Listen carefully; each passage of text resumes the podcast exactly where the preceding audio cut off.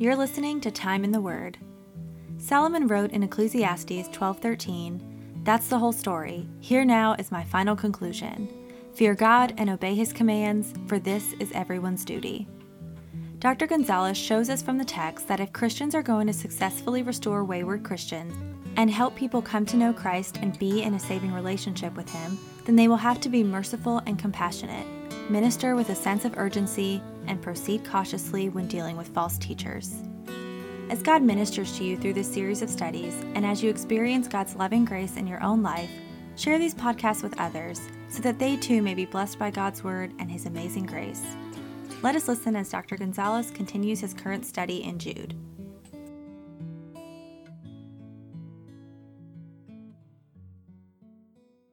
Open your Bibles to Jude. We will be looking at verses 22 and 23 today. And on some have compassion, making a distinction, but others save with fear, pulling them out of the fire, hating even the garment defiled by the flesh. These are indeed terrible and very trying times we live in. And many give up on God because the task is perceived as being absolutely overwhelming. However, apostasy is never an excuse to quit. We must be faithful in service until the day in which He returns. As God's people, we have a duty to run and to finish the race. In Ecclesiastes 12:13, Solomon said, "The end of the matter all has been heard. Fear God and keep his commandments, for this is the whole duty of man. Here, now Jude lays out the program for restoring wayward Christians and bringing people the gospel in the hopes that they might accept the truth and find themselves in the personal relationship with the Lord Jesus Christ. There are three things that Jude points out in these two verses that Christians ought to do. First of all, we ought to be merciful. Notice in verse 22 and have mercy on some who are doubting. Here's the starting point. Mercy is a must if we are to survive and be fruitful in these last days. Every Christian can love the way he ought to. William MacDonald insists that, and I quote, a certain measure of spiritual discernment is necessary in dealing with victims of apostasy. The scriptures make a distinction between the way we should handle those who are active propagandists of false cults and those who have been duped by them. In the case of the leaders and propagandists, the policy is given in 2 John verses 10 and 11, where it says, If anyone comes to you and does not bring this doctrine, do not receive him into your house, nor greet him, for he who greets him shares in his evil deeds. But in speaking of those who have been deceived by false teachers, Jude counsels making a distinction and gives two separate courses of action. Paul said in Romans chapter 5 verse 5, because God's love has been poured into our hearts through the Holy Spirit who has been given to us. God is our example for love. In Psalm 86 uh, 15 it says, But you, O Lord, are a God merciful and gracious, slow to anger, and abound in steadfast love and faithfulness. May God help us to be full of compassion, full of mercy. Jude says in verse 22 on some who are doubting. Jude is saying that we should mercifully help fellow believers who may be struggling and perhaps stumbling under the influence of false teachers. Jude has in view here earnest doubters who sincerely have difficulty discerning between truth and error. They're wavering in their loyalty. We should not abandon these brethren, but be compassionate and seek to restore them. Now, our love must be a threefold love. First of all, we must love our Savior. In Matthew 22 37, it says, You shall love the Lord your God with all your heart, and with all your soul, and with all your mind. We often fail because of an insufficient or an immature love for God. Jesus said in John 14 15, If you love me, you will keep my commandments. Our service and our ministry must be motivated by our love for Christ. The church at Ephesus was doctrinally sound. Jesus commended their stand. But he goes on to say in Revelation 2 4, Nevertheless, I have this against you, that you have left your first love. Ephesus was a church built on sound doctrine. They knew what they believed and they practiced it. They were separated both ecclesiastically and personally.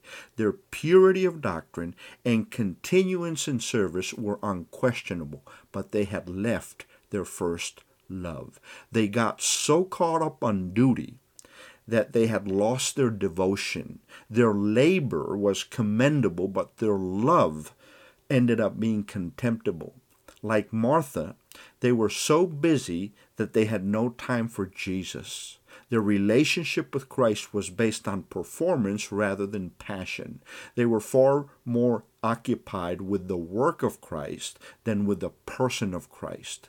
One preacher of old used to say, People can be straight as a gun barrel theologically and as empty as a gun barrel spiritually.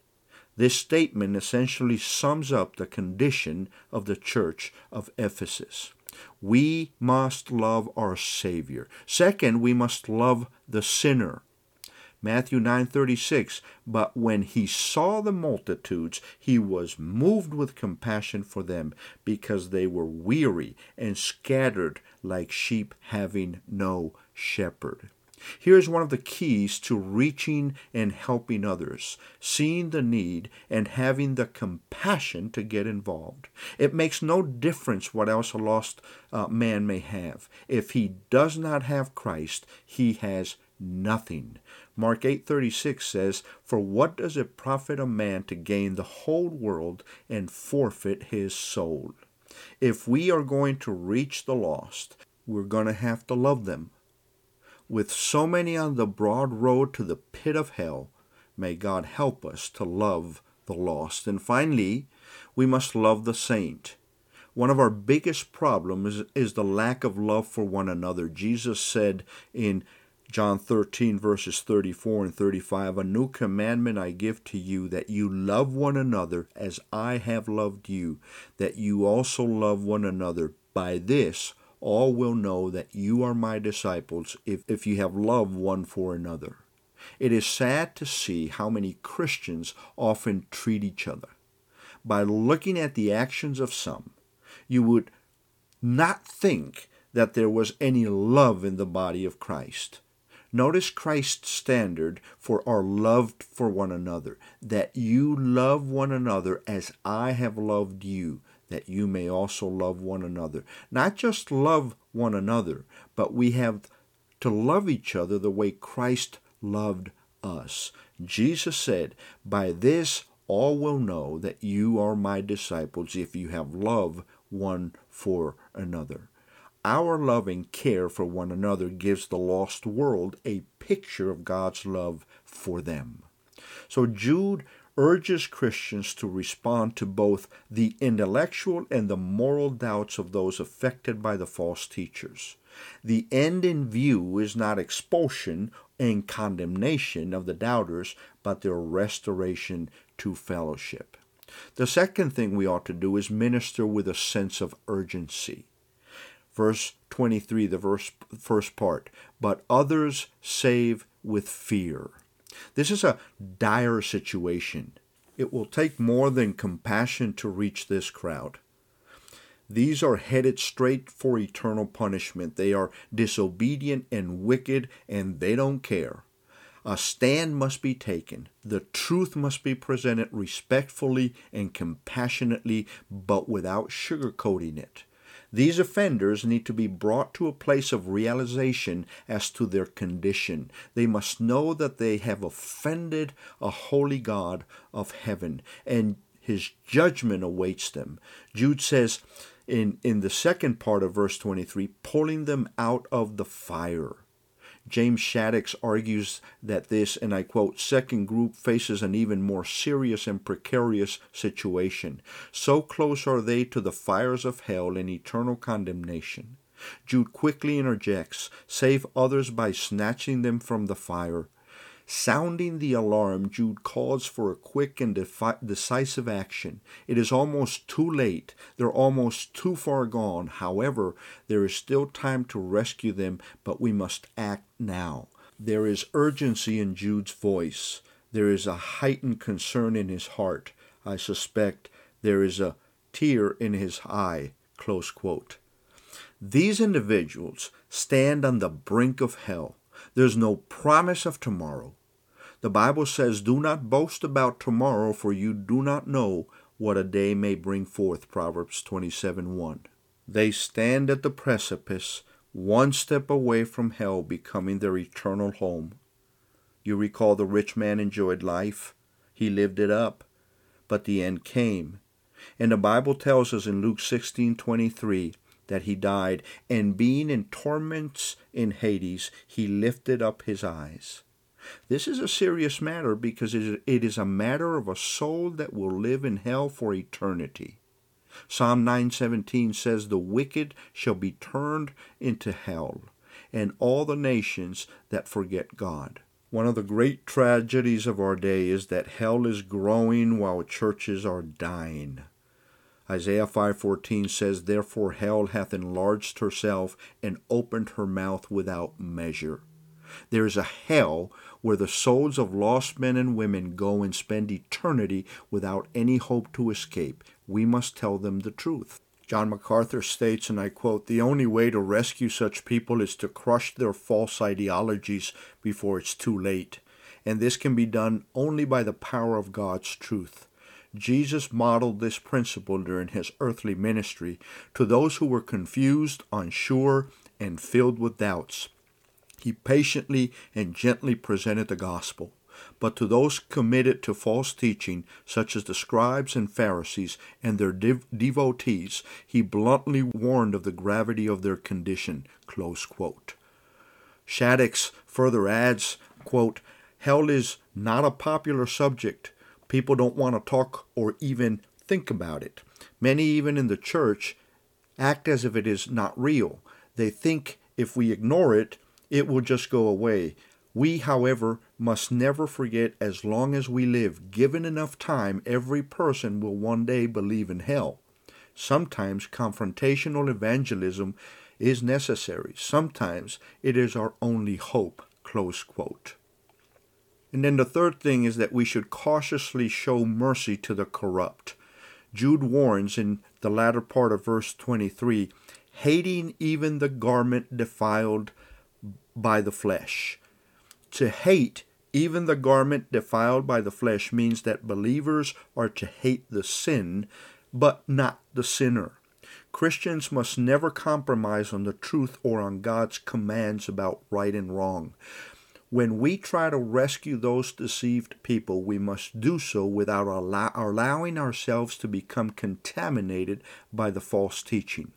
This will not be easy to do and must be undertaken with healthy fear and respect for the spiritual warfare when God's truth meets head on with Satan's lies.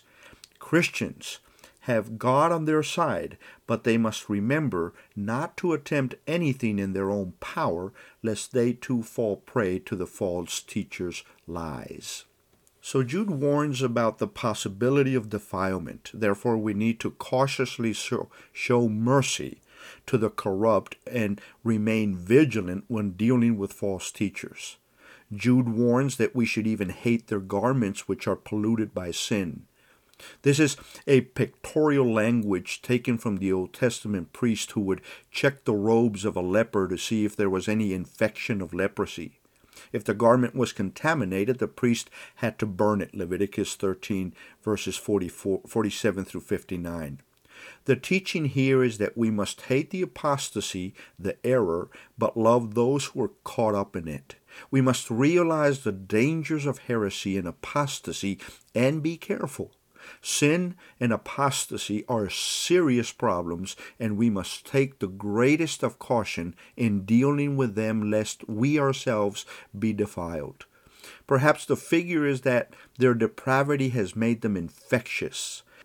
Christians are to show mercy as in the first case, but now they are to be cautious, wise, and discerning lest the infection spread to them. So Jude here is giving a very visual and expressive illustration. The filth or pollution is graphic. Jude seems to be warning those to whom he is writing to avoid such a condition. Though believers may go to great lengths to save such, great caution must be taken to avoid going with them in their sins. One must take precautions and be vigilant in order to maintain moral and doctrinal purity. There is much wisdom in the warnings of Jude. While trying to save the sinner, we must still detest his sins. Albert Barnes notes that, and I quote, Not a few have been deeply corrupted in their attempts to reform the polluted. There never could be, for example, too much circumspection and prayer for personal safety from pollution. Close quote. Edwin Blum argues that, quote, contemporary culture is becoming indifferent to the question of truth. Christians have found truth in Jesus. Jude warns of the dangers in the mixture of error and with this truth. So his eloquent tract for maintaining the purity and truth of the Christian faith is needed in view of the relativity and syncretism so common today. While it must be granted that some Christians have been and are still intolerantly dogmatic about relatively minor theological issues, there is also the great danger of accepting uncritically all teaching or positions as valid and thus compromising God's once and for all self disclosure in Jesus. He further states, Yet even here God's wondrous grace can exchange the excrement covered garments for festive garments of righteousness. For no one, not even the most defiled sinner, is beyond salvation through faith in Christ's redeeming work. Father, we thank you for your faithfulness to us. May we be found faithful to you as we obey the instruction that Jude gives us in this epistle to contend for the faith. For it is in Jesus' name that we pray. Amen.